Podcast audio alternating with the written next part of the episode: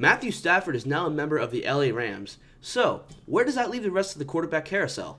Plus, find out why the NBA's Western Conference is changing by the minute. That and more coming up next on the Takes on Tap show. I'ma knock it out the park, Louisville slugger. Got a chick wearing crop top, nothing else on her. Drop a gear, speed and pass, finish first, burn rubber. Get your girl off of me, bro. No, I don't want her. And welcome in, guys, to the Takes on Tap show. as always, I'm Scott Kirk with Brandon Daniels. And again, this is all presented by Belly Up Sports. We can't thank them enough. And here we are, and we've got a packed week coming. Yeah, definitely. I mean, we have so much going. on. I mean, last week we are kind of struggling for topics. We got into a lot of NBA, which was definitely fun. Got into some baseball, but now we have so much content we don't know what to do with. It, it's going to be a great show. But before that, you know, let's take a break for the minute. Everything's been going really good. We got the Super Bowl coming up next week. Life's been good, man. I mean, yeah. weekend was fun. And uh, before we get to the actual sports talk, I thought it was pretty cool over the weekend. Uh, when I was a little kid, I was a big wrestling fan growing up. And uh, over the weekend, one of my favorite wrestlers growing up, uh, his ring name is Edge. Honestly, it's a pretty cool name. it, it is pretty rad. Edge, pretty cool.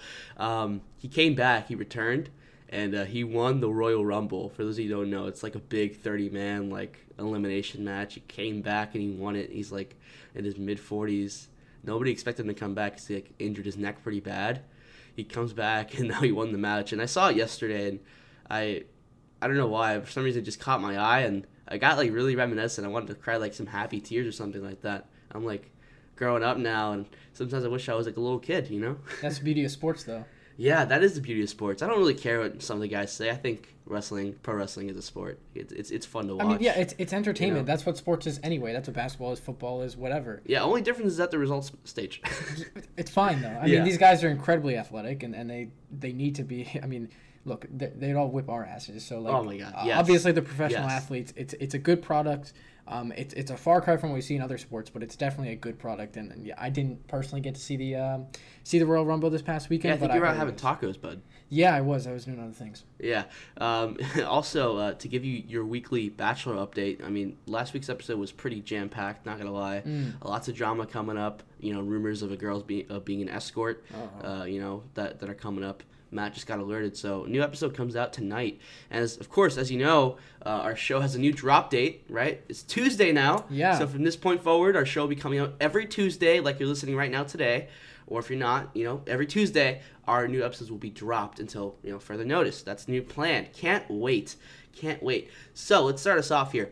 Over the weekend, Saturday night, Matthew Stafford was traded to the Los Angeles Rams. It wasn't the Colts, it wasn't the Niners, it wasn't even the Bears. It was the Los Angeles Rams who came out of nowhere and acquired Matthew Stafford. Let me give you the details, all right? As we know, a blockbuster trade can happen anytime, and that is what happened. The Detroit Lions agreed to deal franchise quarterback Matthew Stafford to the Rams for Jared Goff and three future NFL draft picks. The Rams sent Jared Goff their 2021 third round pick, their 2022 first round pick, and their 2023 first round pick to the Lions for Matthew Stafford. Is this a win for both teams? You know, I think a lot of people are out here saying that the Rams got fleeced. I saw that a lot online, especially when the trade went through. But if we think about it, the Rams are they're built to win now. They they just got to the playoffs. They got to the divisional round. Did they have the best game against Green Bay? No, but that's Green Bay. They're one of the best teams in the NFL. And for me, the big problem for LA was the fact that they just didn't have a consistent quarterback. They were starting Wolford, they were starting Goff, and it was just all over the place, right? And so for me, Matthew Stafford's the guy. Did they overpay for him? Sure, maybe a little bit. They gave up their franchise quarterback to try to win now. That's fine because I think Matthew Stafford is. I think he's an upgrade over Jared Goff. At least at this point for the Rams, they need a guy who's going to come in there and produce consistent results. And that's what we've been saying about Matthew Stafford for the past few weeks. Whichever team he goes on, those teams need consistent results. At quarterback, the Rams got a good one. But Scott, how do you feel about the Lions and Jared Goff? I mean, I feel like I feel like Jared Goff just got sent to purgatory. Like he's I don't I don't think we're ever gonna see him again. Yeah, well, real quick before I get into that, I think it's important to mention the Rams this year in the draft. Uh, I believe they had only have a second round pick, a fourth round pick, and so on, right? And if the trend keeps going, I think that'll be at least seven, nine years. So seven or nine years, or maybe seven, that the Rams will go without a first round pick. Yeah, it's I know definitely. Okay, since the Sean McVay era, they haven't had a first round pick. they're like they're 43 and 21 Yeah. with with without having a first round pick. I don't Sean know McVay how- knows what he's doing. I don't know how Les Snead does it. I, I think the credit has to go to Les Snead. That's true. Because They know how to acquire talent. He's the one that knows how to acquire talent. He's gotten Brandin Cooks, Jalen Ramsey, Aqib Talib back back back uh, in his you know final stage of his prime. Um, he's he's done a great job, honestly. Because when I build a team, that's not the way I go about it. But you know what? It works for them and it's paid off. I can't really say bad things. I don't think they've gone under 500 since Sean McVay's got there. No, they went nine and seven the year after they made the Super Bowl, and everyone's like, "This team's gonna, this team's you know underperforming." They went nine and seven. Nine and seven. Like, yeah, okay, they underperformed com- in comparison when they went to the Super Bowl, but nine and seven football team, they're Yeah. fine. They went back to the playoffs, they're fine. And final thoughts on the Rams, real quick. Let me just say, for the Rams, um, look, fantastic. You got Matthew Stafford. You have a lot of talent. Cam Akers is only going to get better. He's still young. Uh, you know, they got great wide receivers. Cooper Kupp, Robert Woods, Josh Reynolds. Pretty solid options there. Tight end Tyler Higbee. He's not Travis Kelce, but he catches the ball, and I see him play. He makes plays. He's a big body. Nice, reliable target. Defense, really good. They did lose Brandon Staley. Let me say, did you throw all your chips maybe in one basket? Because let me say, the NFC West is really packed. Look at these quarterbacks. All right? Kyler Murray, Russell Wilson, and Matthew Stafford. Still waiting on the 49er quarterback. But that one should be pretty good too. That's three good quarterbacks. Could be four. That's going to be a tough, tough division right now. All right? And if you're the Rams and you don't at least make the NFC Championship or at least one Super Bowl in those two years that you have Stafford for, I would kind of count that as a loss because you're going without a first round pick. If the Rams underperform, somebody is going to pay.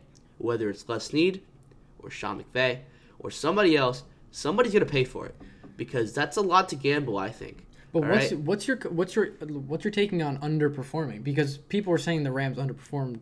I mean, in 2019, they went nine and seven. So what's your take on underperforming? An underperformance for this team right now, I would say, is divisional round.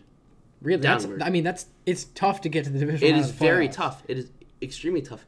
But I mean, obviously, they think that Matthew Stafford can get them to a Super Bowl, right? Otherwise, they would have stuck with Jared Goff because Stafford, he's not getting any younger. Okay, and if you're gonna go without all those picks, you think that your team is built to win now because what's gonna happen is that eventually the money's gonna creep up on you. You're gonna have to cut some guys and all those things. My worry for the Rams is the offensive line. Andrew Whitworth is 38, 39 years old. He's not Mr. Reliable.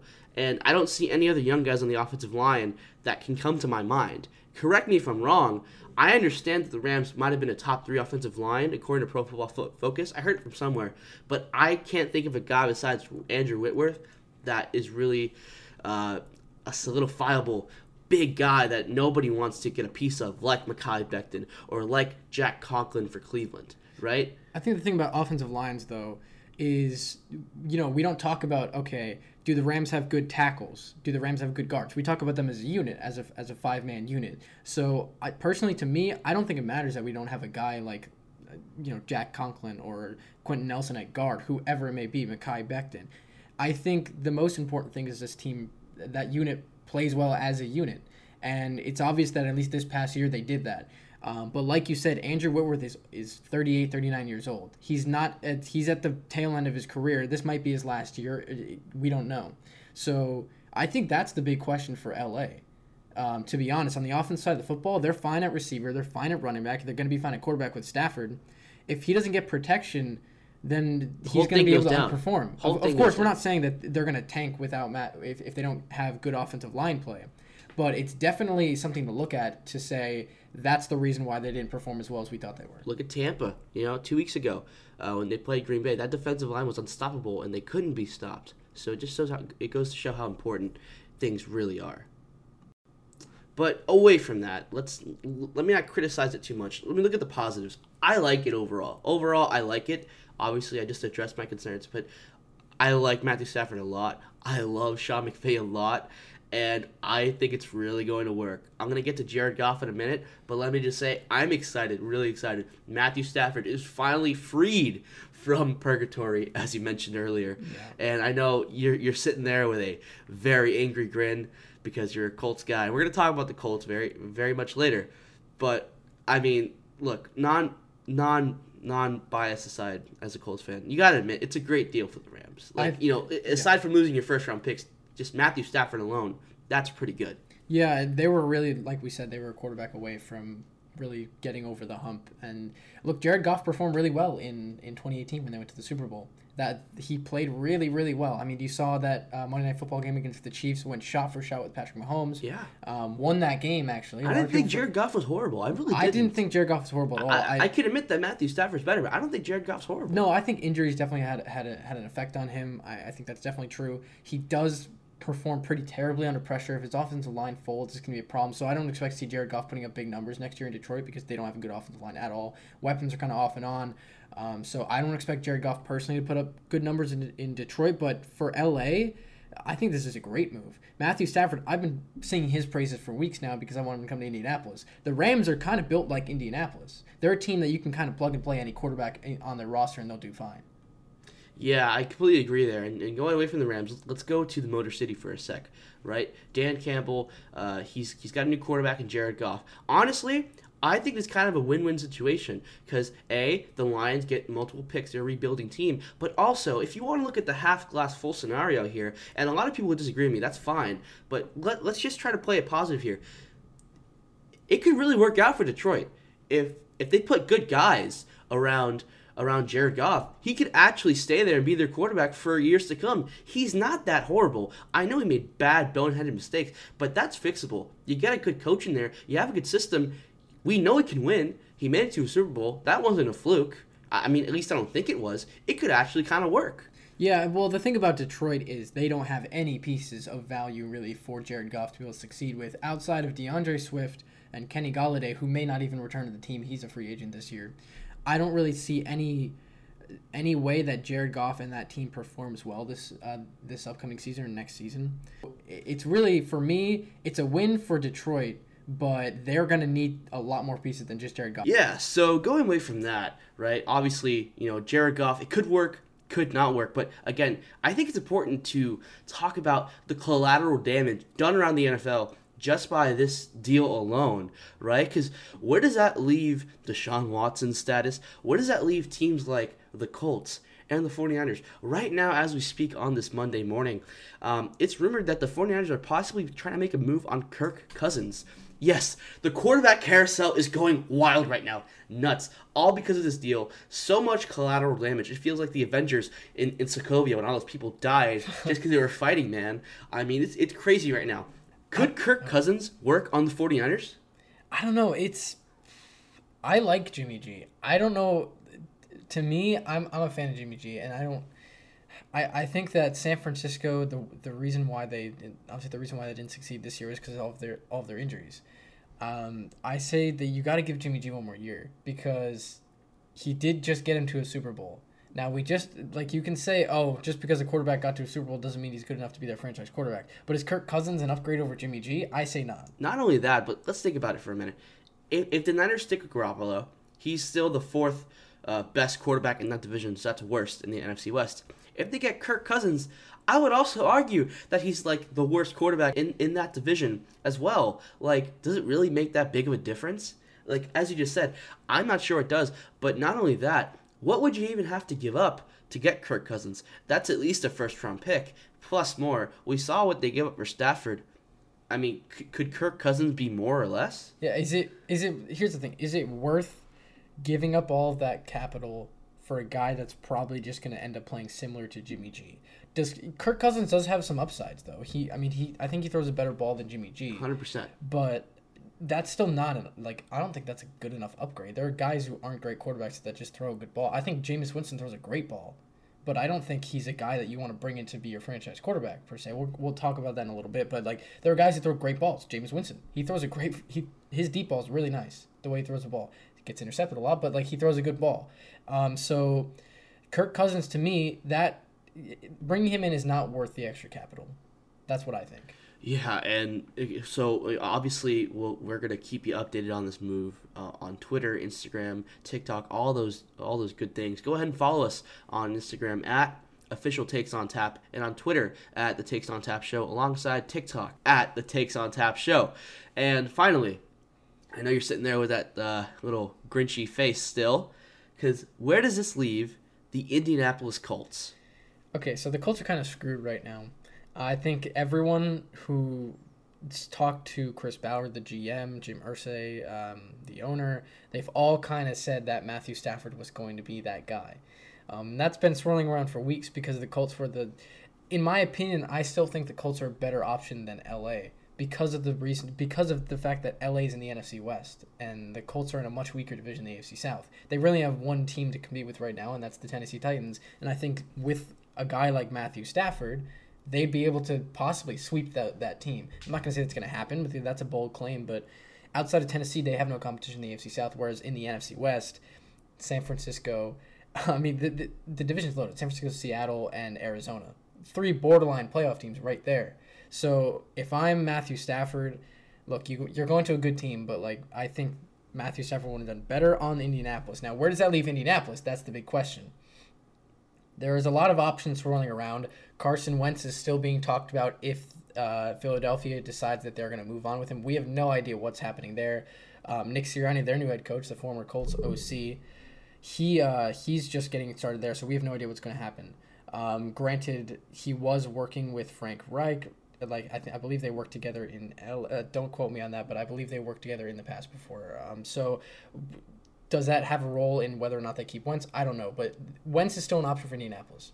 And now there's some new talk about Jameis Winston possibly being an option for Indianapolis. I want to see what you think about this because personally, I'm not a fan of that at all.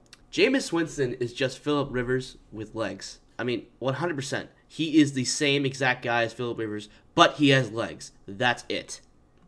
So I don't think that Jameis Winston is going to solve any problems at all. If you're going to go with Jameis Winston, might as well just roll Jacoby Brissett out there. Or even Jacob Eason. Right now, I think the Colts are screwed. And to be honest, a lot of Colt fans really acted like they uh, had Matthew Stafford in the bag. It's more of just a confidence because we Stafford and the Colts. Chris Ballard's cheap. Okay. Like he he tries to fleece a lot of teams. Yeah, I mean, okay, so there were a lot of reports on Twitter about what teams were offering. The Colts apparently were not offering their first round pick this year, although there were a lot of other deals that they were trying to make and try to go through. Is Chris Ballard cheap? Yeah, but like I can kind of give him a pass because they're trying to win a Super Bowl, and any guy, I, I'm assuming that at 21 they're gonna go cornerback. If they do keep that pick, they're gonna go cornerback. They need a corner. Um, so the, I, I don't I wouldn't want to trade that pick simply because there are some good guys at that spot. And and as a Jets fan, what's what scares me, and to be honest, I, I think the most realistic option, as much as it kills me to say, for the Colts is Sam Darnold. Sam Darnold. I think that's the most realistic I'm- option. I'm totally alongside with Joe with uh, Jacoby Brissett. I think Sam Darnold is he'd be pretty solid in Indianapolis. Oh, Is- 100 percent. He'd be so good. see, like my question is, how much of an upgrade is he over? No, this is gonna hurt you, but how much of an upgrade is he over Jacoby Brissett? Oh, big upgrade. How big so? time upgrade. Because- Jacoby Brissett can't move and throw the way Sam Darnold can. Go ahead and look at the film. You'll see a lot of You- drop passes. yeah, you and not should only look that, at the film. Yeah, you should look at the film and see that he's been he's been just stabbed in the back by bad coaching hires. I mean, un- alternatively, Jacoby Brissett has made some really solid plays in two starting seasons. The first one, I can't even give him a, a pa- like I I can't even just describe how bad that situation was for him. He got there like a week before the season started. He became the starter in 2019. I, I mean, like right before, like right after Andrew Luck retired, and that was a couple weeks before the season. So he's been thrown into two bad situations. Now, I'm not trying to defend Jacoby Brissett because I don't think he's a starting quarterback in the NFL. Um, can he go there for one year, start for the Colts, and do fine? Sure, but is that really what we want? No, because this team's trying to win a Super Bowl right now. And as much as I love Sam Darnold, I think it's a very. It looks great, like on the Flyers. It looks great. Sam Darnold's coming to the Colts, franchise quarterback. I don't really see a big upgrade. Personally, for me, I don't think that's a huge upgrade. I'd much rather have a guy like Matthew Stafford. But now Carson Wentz. Matthew Stafford's Carson Wentz. I look Carson Wentz is such a it, he's such a question mark right now. I think it I think that I think that'll work. Um, other than Matthew Stafford, Carson Wentz is the only guy that I see that would be better than guys like Darnold or Winston. That's what I think. Yeah, and you know, just there's so much going on right now uh, because the you know Matthew Stafford trade. So much collateral damage, and to be honest, I love it, and I'm all here for it. Speculation is my game, and it's pretty much one of the uh, most fun things to talk about. But that being said, let me just uh, give a shout out to our sponsor, Invader Coffee. Invader Coffee is a small batch air roasted coffee company that's veteran owned and operated out of Austin, Texas. That's why we're so hyper right now. They got great, rich coffee, Brandon. You know, I, I, you might be pretty energetic, but like I'm dead tired. So to be honest, I really just need some Invader coffee right now. Exactly. I will make you some Invader coffee right after this. But all of their beans are fair trade and sourced from all over the world. Only 1%. 1% of the world's coffee is air roasted, making this a very unique process. Due to this roasting method, their coffee is a low acidity and it's very, very smooth. All right, all of their coffee is available for subscription. Go ahead, go to their website, invadercoffee.com, and use our code BELLYUP for 15% off your order. That's right, BELLYUP at checkout for 15% off your order at invadercoffee.com. Alrighty, and we're back here, and of course, uh, my partner, my right, just got some Invader coffee himself. What are your thoughts on I'm, it? uh, it's pretty solid. I'm ready to go now. So uh, Ready to go. so Let's let's do let's hop back into it. So again, uh, back to the final segment of the quarterback, you know, controversy, drama, whatever you want to call it, going on right now due to the ripple effects of the Matthew Stafford trade. What does this mean for Deshaun Watson now, right? Because if, if all those picks got traded for Matthew Stafford, you have to imagine, you have to imagine that you Deshaun Watson has to be worth a lot more. yeah, Deshaun Watson at this rate is going to be going for about six first round picks, which is, I mean, that's all speculative. But d- which team is going to give him six first round picks? Well, the only team that I know has for sure that many picks would be my team, the New York Jets. But one thing to consider, and Jet fans, uh, I know there's a lot of you out there. I don't know if this will make the Reddit or not, but I know you all want him. He's a great player. Not going against it. But remember, Deshaun Watson has a no trade clause, which means that he can approve or deny any trade the Texans uh, send off. And I just don't think he would want to come to New York. I don't see it. They're the Texans, but they're green and white. They have no receivers. They have no offensive help in the running back position. You trade for Deshaun Watson, you don't have the tools to get those uh, receivers or running backs or defensive pieces. I don't know why you would do it. It doesn't make sense to me. And I, I, I think that Houston's going to retain Deshaun Watson. I really think that the Houston Texans will make Deshaun Watson sit out and have him lose money if he really is going to be that petty. That's uh, that's very interesting because I was looking on FanDuel earlier to, uh, before we started filming. The team that has the best odds to get Deshaun Watson this offseason is the New York Jets. But second is odds, the Houston Texans. So the Jets are plus two thirty. The uh, the Houston Texans are plus two sixty. So it is a tight battle. However, I want to take the side of the New York Jets here because if I'm being completely honest, Houston and Deshaun Watson, their relationship is fractured. And Houston could say, we want to keep you, Deshaun. We want to keep you, Deshaun. But it's still going to be fractured because he's not going to be that fun to have around in the locker room or, you know, when talking to or, the organization or whoever. It's just not going to be good. So if I'm, eh, you know, if I'm being honest, I can see Houston trying to deal him off for whoever and for whatever. Um, however, I do think this is going to be a good trade for. I honestly, I think the New York Jets need Deshaun Watson. And now I, I argued a couple of weeks ago about how the Jets will be trading their future. We talked about this, and I agreed with you. The Jets really they don't need a quarterback. However, I think if you get Deshaun Watson, you can do something interesting, which is using Sam Darnold. Either you trade him back to Houston, or you trade him to another team, Indianapolis, whoever, and you're kind of you know it's kind of like a co- consolation prize for losing all your first round picks. You get a couple back for for Sam Darnold. So I don't think it's a totally lost cause. And if the Jets somehow manage to get a first round pick from this for this upcoming draft for Sam Darnold, I don't think that's a bad trade whatsoever if they want to get to Deshaun Watson and lose a lot of picks. again, again, when you get to Deshaun Watson, you're gonna have to sign a bunch of free agents, which would really throw you under the cap. And with the first year head coach, and you're gonna have all those brand new free agents, it just kind of feels like you're just kind of piecing it together with duct tape. You're not really fixing problems. I've always said, depth wins games. That's why the Chiefs are so good, and that's what I want as a fan. Now, look, if the Jets get Deshaun Watson, fantastic, great. I won't be sad at all. I won't be thrilled, but I, I won't be sad whatsoever. I'm not an idiot. I know Deshaun Watson's fantastic. I would just rather not gamble all of my picks, but that's just my perspective. But I think realistically, it's either the Jets or the Texans. If the Niners come in, swoop in, and get Deshaun Watson, fantastic. That's the best thing for everyone, especially for the fans, because the Niners are a great team. Deshaun Watson's a great player. They'll be really fun to watch, especially in that division. Imagine Matthew Stafford versus Deshaun Watson on Sunday night, and then the next Sunday night you got Kyler Murray, Russell Wilson. I mean, that's for a fan, that's the best move. Yeah, I mean, that would be an incredible division. We were already talking about it before this season that how loaded the NFC West was going to be. It didn't really shape out to you know what we were actually hoping for. You know, Seattle underachieves. Obviously, San Francisco dealt with injuries. Arizona didn't make the playoffs. Um, so it definitely underachieves based on our extremely high expectations. But I mean, Deshaun Watson. I mean, see the the, the interesting part there is now in that situation, Matthew Stafford could be considered the worst quarterback in that division, and that's crazy because Matt Stafford's a really good quarterback. Exactly, and and that goes to my point, man. Like it's going, it's nuts. It's really nuts. The ripple effect of that trade is just like, wow. So many things have just come and, and crumbled just because of the Rams trade. Yeah, it, I can't wait to see what team actually ends up trading for Deshaun Watson, or if he even leaves at all. But I expect him to be traded, and I can't wait. Yeah, for sure, for sure. But let's move uh, forward to the NBA right now. So, of course, the Utah Jazz, uh, they had an 11 game winning streak. It just came to an end, and they are the second best team in the West behind the Lakers.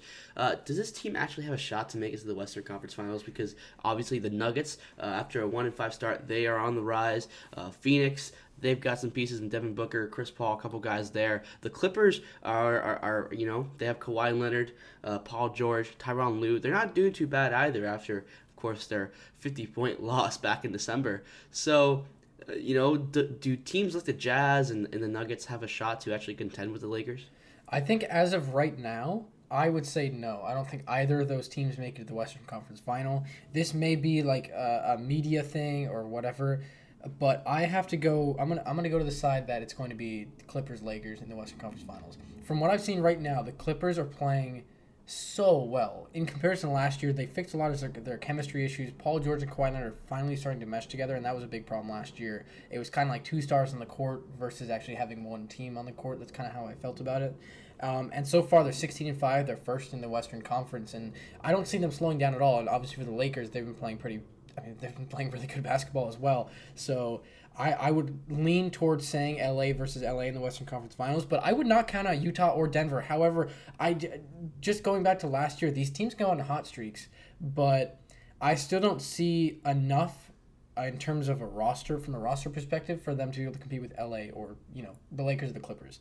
Um, Jokic is playing like an MVP candidate right now, and Donovan Mitchell is playing some great basketball. But outside of those two guys and those two teams, they don't really have a talented enough roster to keep up with the guys that are on both of those LA teams. That's what I'm. That's what I'm feeling. Yeah, for sure. And like right now, I, I kind of feel like how I feel with the Chiefs right now in the AFC. I think right now in the West, it's the Lakers and everybody else.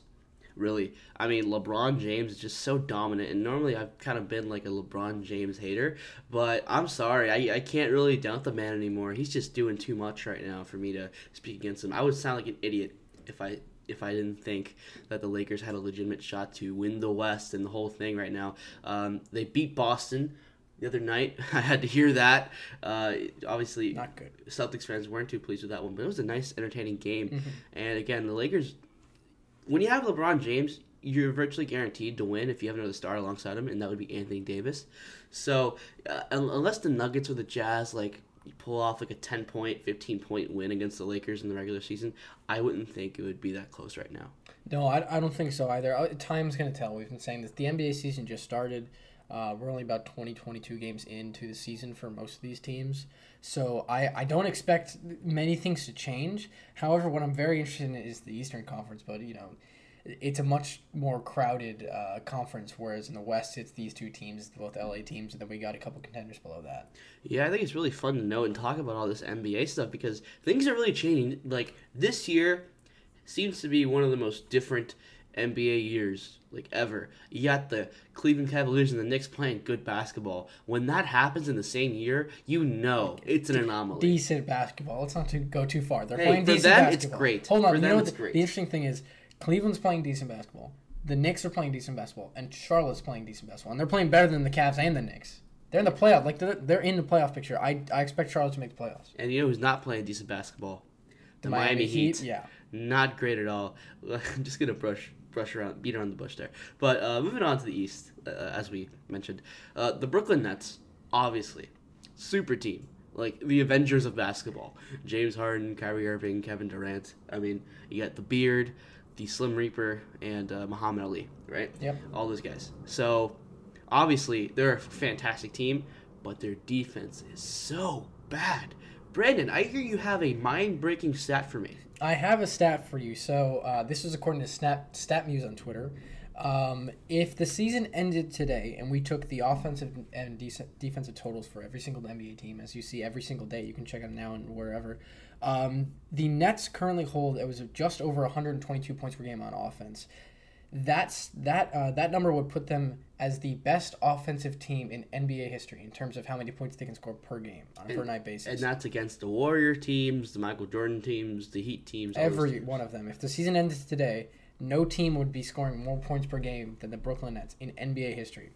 On the flip side of that, their defense is allowing 119 points per game, and that, if the season ended today, would re- be regarded as the worst defensive total in NBA history.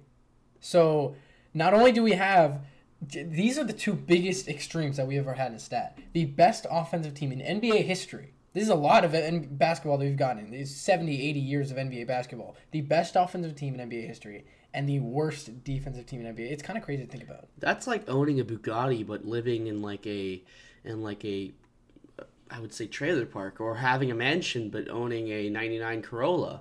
Like Yeah. it's it's something like that. The huge oxymoron there, and it just raises a question. Uh, and it just raises the question here: If you're the Nets, do you even have the assets to move for like a big rim protector that could help you defensively? Because I don't think they can. They, they don't have enough to give up. Because right now in the Nets, I think it's just really uh, Kevin Durant, James Harden, Kyrie Irving. That's it. I don't, I don't think they would have enough leverage to move for another guy. You know what? I'm going to disagree with you. I think they do, and their piece is going to be Kyrie Irving. I, I- think I- that, I think they move off Kyrie Irving. I think it's time. Both Kyrie and James Harden defensively are not going to get the job done, and offensively, James Harden's just a bigger threat, and that's just the case. He's a better passer. Um, Kyrie's a better finisher, but James Harden's a better shooter. He's an all-around. James Harden's an all-around better offensive player, and on defense, it's really a toss-up. Who really cares? They're both not great on the perimeter anyway. So if I'm the Nets, you need a rim protector. DeAndre Jordan is not going to get the job done. And so you got to move Kyrie. I think it's time you move Kyrie. You know, I don't know exactly who would be involved in that trade, who they actually get back in return for Kyrie Irving. Um, but it's definitely something to think about. I know Karl-Anthony Towns is actually talked about as a guy who may get traded from Minnesota. That would be a blockbuster move if something goes down there.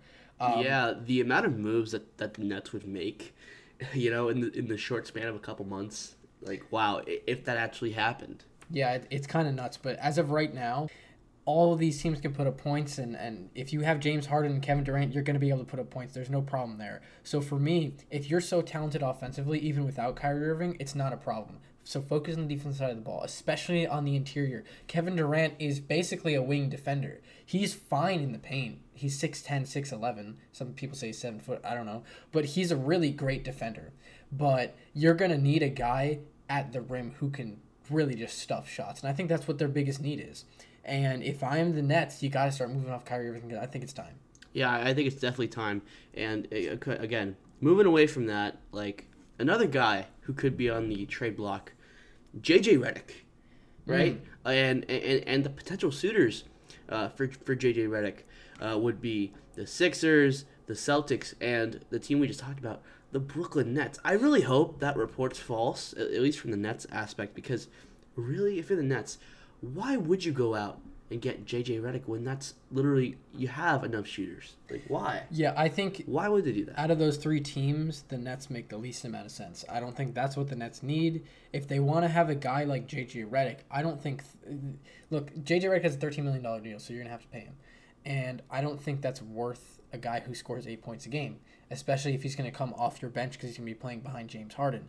Granted, if he went to Philadelphia, he'd most likely be playing off the bench, and if he went to Boston, he'd most likely be playing off the bench. But there's a real need for JJ Redick to play over 20 minutes a game on those two teams. Whereas in Brooklyn, he might only see 10 minutes of game action per night because they just don't need him. They have an influx of guards. They don't. I don't think they need him. And so if I'm the Sixers or I'm the Celtics, I would pursue JJ Redick pretty aggressively because I think it's a big need for for Philadelphia. They just need more outside shooters. They have some. Seth Curry's been great, and and Joel Embiid's actually improving on his three point shot. But overall, they just need to just keep getting three point shooters because Ben Simmons can't shoot the basketball. We know that. They also have Dwight Howard. They have you know Joel Embiid, who's a streaky shooter, but he can do it. But they just need more guys who can consistently get this done. And for Boston, they need a scorer off their bench. Uh, without Payton Pritchard, who's been out for a couple of weeks, he will be. Um, they just need more depth, and JJ Redick would be a great fit for them.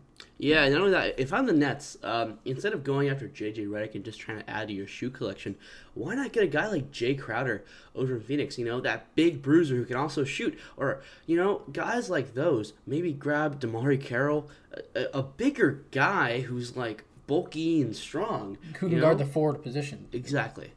Uh, lots of questions there in Brooklyn for sure. Yeah, and again, moving away from the NBA, it's been quite the day here in the studio on this Monday. lots of sports stories, lots of eventful things. Man, what the day it's been. It's been just I can't even describe it. Yeah, can't can't describe it, but uh, we're gonna move on here. And we started this uh, segment last week. Uh, we were to do MLB preseason power rankings, right? We're gonna give you five per week. Uh, last week was uh, was 30 through 26. This week I'm gonna give you 25 through 21. But before I get to the power rankings, um, it's important to note that the MLB spring training might be delayed by a month or so. So it came out uh, about a day or so ago that in Arizona, the officials were asking uh, Major League Baseball to postpone spring training for a month, right, in order to allow more time for people to get vaccinated, right, so that way you, can, you could draw in more fans. So the proposal from the MLB, uh, the commissioner's office, is a 154 game regular season with an expanded postseason. So instead of uh, 16 teams, it'd be 14 teams this year, and it, there there would be more games and less off days, but there'd be more room for double headers with the seven inning rules. So it'll be interesting to see if the spring training and the start of the MLB season actually get delayed. Because if those things get delayed, then for sure the power rankings will be delayed as well. Of course, yeah, of course. But Scott, you got five teams here, and I want to hear them. So what do you got? Number twenty-five. Let's jump right into it. Number 25 is the Baltimore Orioles, and a lot of people would think that the Orioles would be a lot lower on this list, but the Orioles, uh, they didn't have that bad of a 2020. We thought they'd be a lot worse, but they weren't. You know, the future looks really bright for Baltimore. They really surprised a lot of people last year, but my main question for Baltimore is will we see the number one overall pick from 2019, Adley Rutschman, make his debut? He was a catcher at Oregon State. That guy was phenomenal. Go ahead, go on YouTube, search for Adley Rutschman. He is just quite the ball player. He's like 6'4, uh, he's got muscle, he's got the swing of the bat, and for a catcher, that's really everything. Because not only can he call a great game from behind the plate, but he can step up to the plate and win the game with a, with, with a home run at, at, at, at, any time. So Yeah. it's just, he's a phenomenal ball player. So that's the piece for me. I got one question for you about Baltimore. The future is bright for, for them, definitely. So if you had to take a guess, how many years away do you think they are from being a contender into the playoffs? I'd say about three years or so. Uh, three years, but I I think it's important to get Adley Rutschman in there. Of course, if he's ready, he's ready. Most of the time, college players uh, get promoted to the big leagues a lot faster than the high school guys because they had the time in college to develop their craft as well, right? So I, I think it's important to get Adley Rutschman to the big leagues as fast as possible, so that way he can have time to mature. So when the Orioles are ready, they have a destined captain on that team. One thing they really need to work on though is the pitching staff. The pitching staff is a concern, and that's why I have them three years away. Yeah, there you go. All right, number 24. What do you got? The Kansas City Royals, and they're only above Baltimore because at least they're trying to get better through free agency. I mean, they've signed a couple guys this free agency period that that that, that has me looking like, hmm, wow, okay, Kansas City.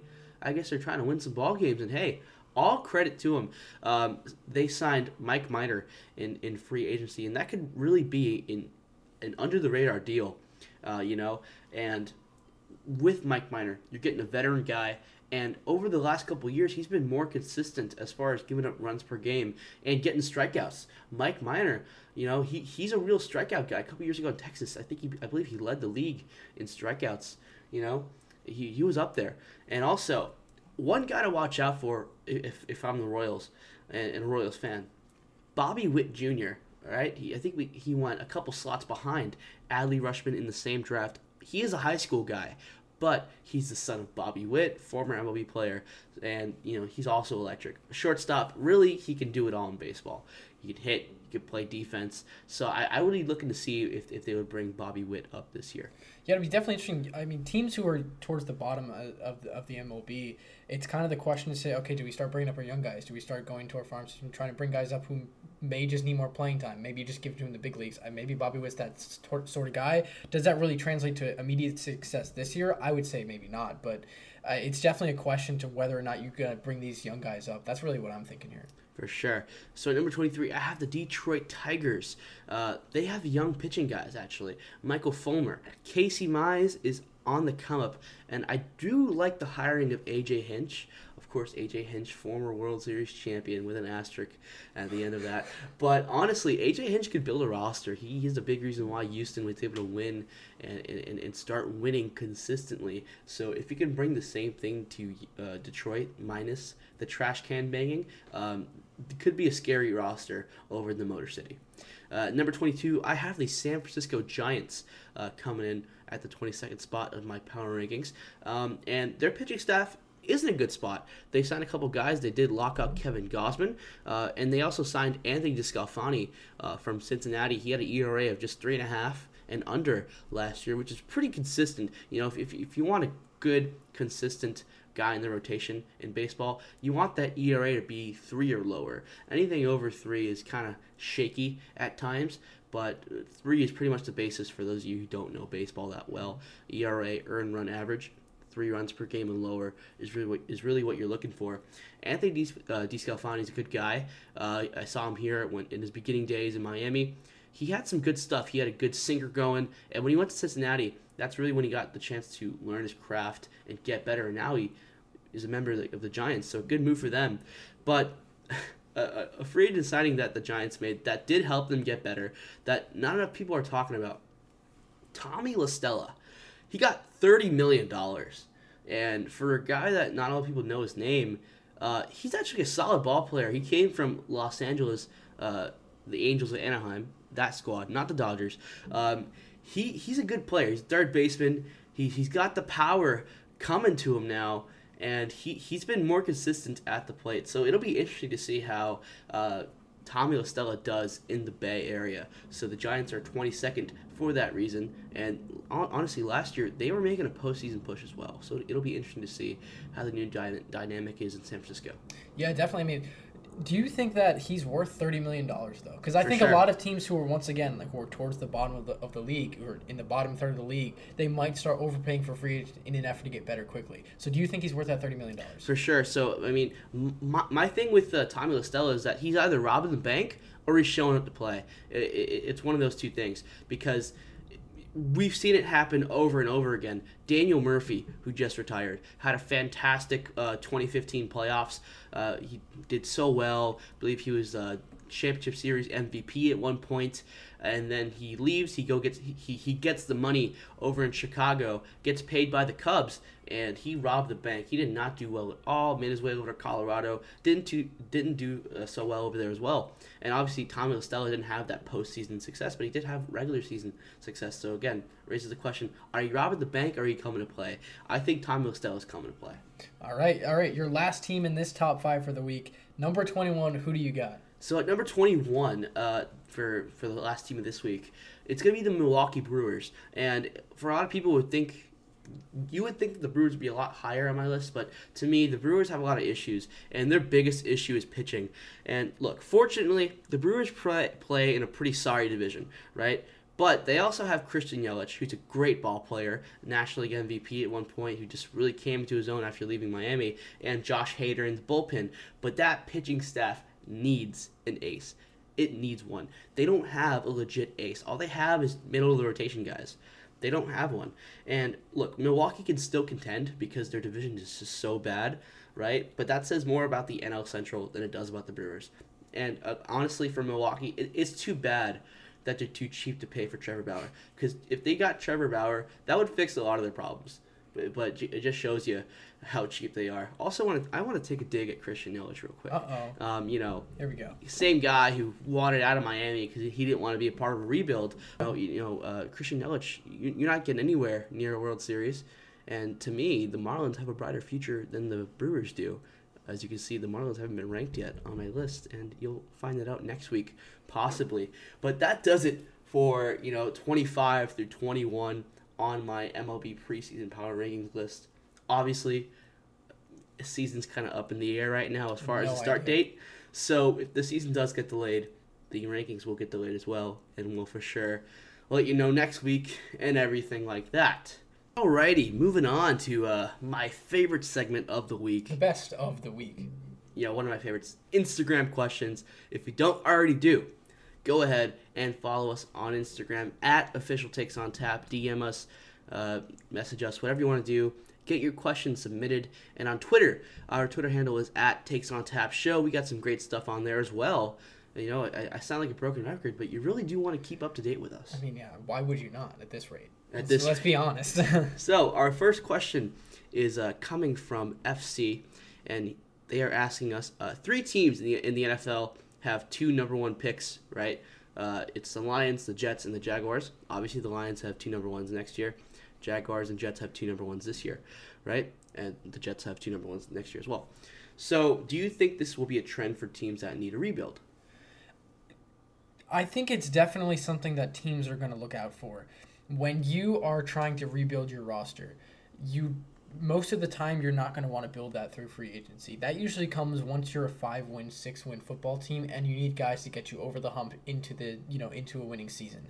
But when you're going through a full rebuild like the Jets and the Jaguars and the Lions are now, um, what you want are potential guys coming to the draft that have you know they have the potential to be able to be a franchise player at whatever position that they're coming in as so to have uh, if you if you have more first round picks obviously you're going to have more potential for game breaking players and i think this is a great trend to have for teams who are looking for, to rebuild if you're looking at teams that may actually have to go through rebuild soon. Atlanta might have to go through rebuild soon if they don't figure out if they don't get the right quarterback here and they don't figure out the right their defense in the next couple of years. They could be going through a rebuild and they should really start thinking about trying to acquire multiple first round picks because you just need players. You need an income of talent that could be able to give you franchise guys. Yeah, and, and I think it will be the trend because the Raiders did it when they traded Khalil Mack, and even though the Raiders haven't made the playoffs yet, they've they've won eight, you know, seven, eight games since then, and they they, they had a bad roster before that. So I think it definitely is a trend, and I, I think it's the best way to rebuild quickly,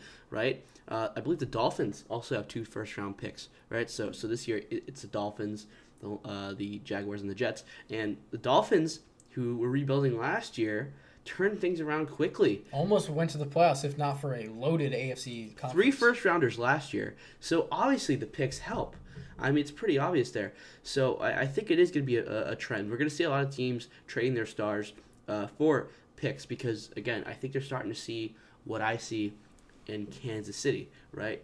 So many guys, and then and then you know when someone gets hurt, they still win games because of the depth on that roster. I think Kansas City is going to be the model uh, of, of how to win for a while because Andy Reid got there in 2013 and just kept drafting guys and drafting guys and developing guys like Travis Kelce, Tyreek Hill, and Mahomes, who, who, who he sat for a year on the bench. And look where they are now, about to compete for another Super Bowl. So I think that is going to be a trend. Yeah, most definitely. Uh, if you're a team who's looking to rebuild or thinking about rebuilding, you, one, one thing about rebuilding, you can't be. I'm thinking about rebuilding. You're either real rebuilding or you're not. So Yeah, for you- what there's no there's no middle ground here. It's yeah, impossible. then you end up like the Lions. Yeah, then you end up like the Lions. But most teams that are thinking about rebuilding should acquire multiple first round picks. It's always going to be a, a good advantage. For sure, for sure. And uh, next question. Uh, we, we only have two questions this week because we got a lot on the slate this week. But don't worry, keep them coming. They're on reserve. Of course. Um, it's a it's a bit of a funny one. Uh, JC is asking us, uh, will Tom Brady scramble for at least one yard this Sunday? There are actual bets on this. I mean, I don't see why not. I, I No, no, people are betting actual money on whether Tom Brady will scramble for at least one yard in the Super Bowl. Because if, if you look at his stats, it, it's kind of sporadic for as far as whether Tom Brady rushes for a couple yards or gets negative yardage through the ground. Because obviously Tom Brady's 43 years old. Nothing against him. Nothing against him at all, but that's just not his game. So will he get the yard? You know what? I'm gonna say yes. There was one game this season where he topped three rushing yards. That was Week One against the Saints. He broke. Let me give you a stat line here: three rushes for nine yards. That's a pretty good stat line. if And a touchdown, right? Uh, I'm not sure. I think, he snuck one in. he might have stuck. He might have snuck one in. But do I think he rushes for a yard? Yes, I think Tom Brady can rush for a single yard in a, in a postseason football game.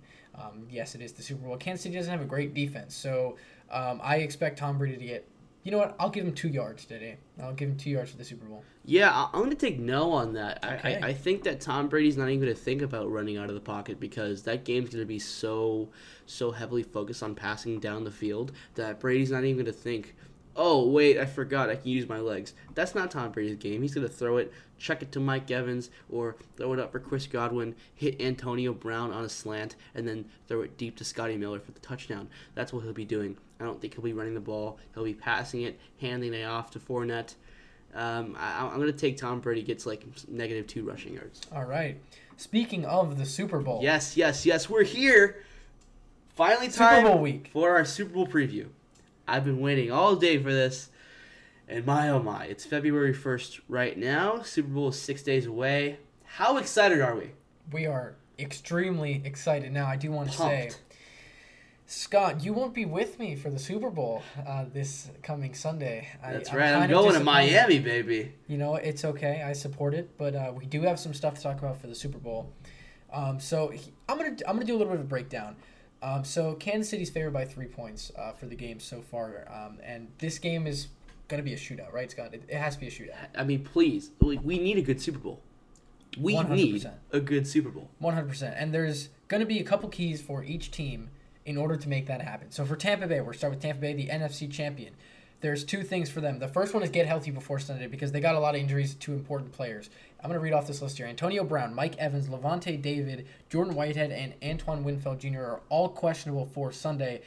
The majority of them are expected to play for in the Super Bowl, but of course, when you're not 100% in the Super Bowl, it's going to make a difference. So, sure. as we saw against Green Bay, the loss of Antoine Winfield definitely hurt them on defense. And hey, man, look, the other day we, we went we uh, went out and played some touch football. I was not 100%. I had a pinched nerve. It affected me, but guess what? I was still able to score touchdowns. So as as long as those guys are playing in the game, I think they can make some kind of difference, especially Antonio Brown. Uh, but I think the biggest one for me is, is Lavonte David. He's he's the captain of that Buccaneer defense. He's been there since 2012, right? He's been through two jersey changes, multiple head coaches. He needs to play in this game uh, just as much as Tom Brady does, just as much, just as much as every other guy in that Buccaneer roster does. Because again, he's the solidified captain of that Buccaneer defense. He's like Todd Bowles' right hand man. Definitely. And speaking of that defense, whether or not Lavonte David plays, we we're not we're not so certain yet. But regardless, this defense needs to pressure Patrick Mahomes. We saw it against Green Bay last week. They were able to supply some pressure on Green Bay. Green Bay could not run the football, and Aaron Rodgers did Aaron Rodgers things, and he just threw the ball down the field. and It was a close game. If Patrick Mahomes, we know he can make plays. So if you pressure him and he still makes a play, rolls out of the pocket, throws a deep ball down the sideline, that, that gets complete, then good for him because you did all you could, and all you have, all you can do is pressure Mahomes. And so if I'm Tampa Bay, you got to just keep putting pressure on Mahomes. If the more time that you allow him to sit in the pocket and throw, that it, uh, the more time there is for him to be able to throw the ball down the field. And an interesting thing to note, they got to uh, they got to put some pressure on Mahomes because their starting two tackles are out for Kansas City. Yeah, and, and, and another question for me is can can Tom Brady's arm keep up with Patrick Mahomes' arm? I don't know if it can, you know, because Tom Brady is 43 years old. Exactly. Uh, Mahomes is, you know, only getting better. So it's, it's really it's really going to come down to whether Tampa Bay can play catch up. I think the team that has the ball first is going to score first, and then so on, right? So whoever scores first, it's really going to be about whether the defense can get one pure stop. Yeah, I mean that's that's definitely it, and you just got to keep keep applying pressure. But like you just said, Kansas City, Patrick Mahomes, their offense is much better than Tampa Bay's, right? It's just that's the case. Yes. Tom Brady's not going to be able to keep up with Patrick Mahomes. And so if I'm Kansas City, you just got to get hot early and you got to keep going. So in the regular season matchup, Tampa Bay and Kansas City, they got hot early. Tampa Bay, the only reason why that game was close, it ended 27-24. The only reason why was because they scored 14 fourth quarter points and Kansas City kind of just let that one go. And they had that game too 27 to 10. If not for two fourth quarter touchdowns by the Bucs, that game would have gotten out of hand quickly. So like I said, if Kansas City if they want to win this game, they got to get out early, get hot, and just take down this Buck defense. And on the defensive side of the football for the Chiefs, they have a bend don't break defense, and that's just something that we've seen all season. They do have a good defense. That's definitely that's definitely true. Um, but they just need to limit deep ball production by Brady. Uh, we saw it against Green Bay. He threw a couple bad picks, and that was just as a result of pressure by the Green Bay front seven. Um, but overall, I mean, you could talk about two big plays. Chris Godwin down the middle of the field that results in a touchdown in the third quarter, and then Scotty Miller at the end of the half down the sideline um, over Kevin King. Those were two plays that determined the outcome of that game in the NFC Championship. So if I'm Kansas City, you got to limit those big plays. That's just the key. I think another thing to mention, and I'm sure you're going to hear everywhere, I'm going to tell you again because it really is historically significant. Tampa Bay is the first team to play their Super Bowl at their home field.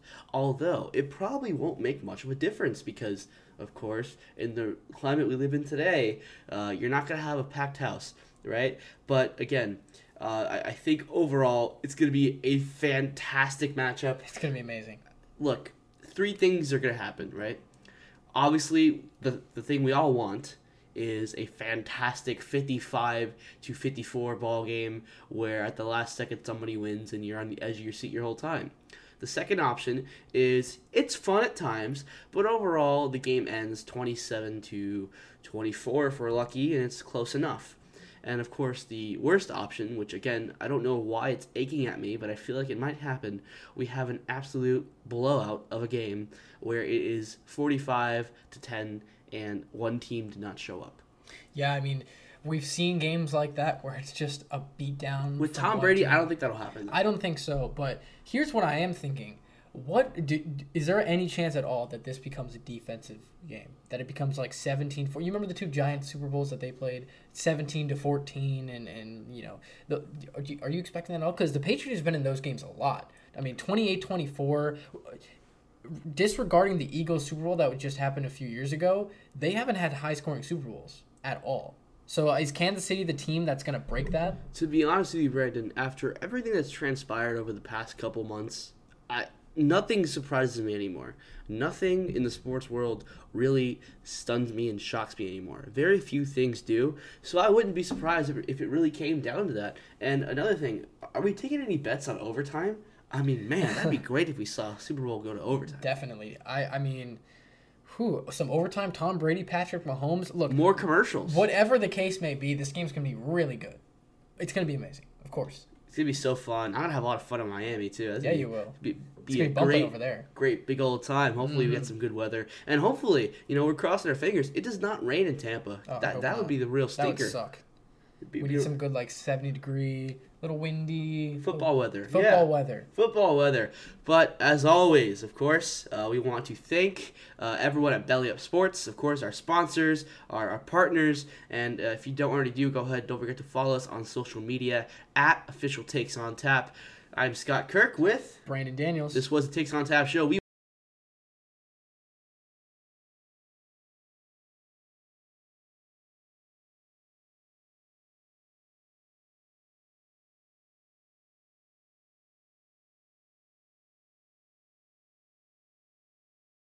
will see you next week, Tuesday, post Super Bowl. This was the Takes on Tap show presented by Belly Up Sports.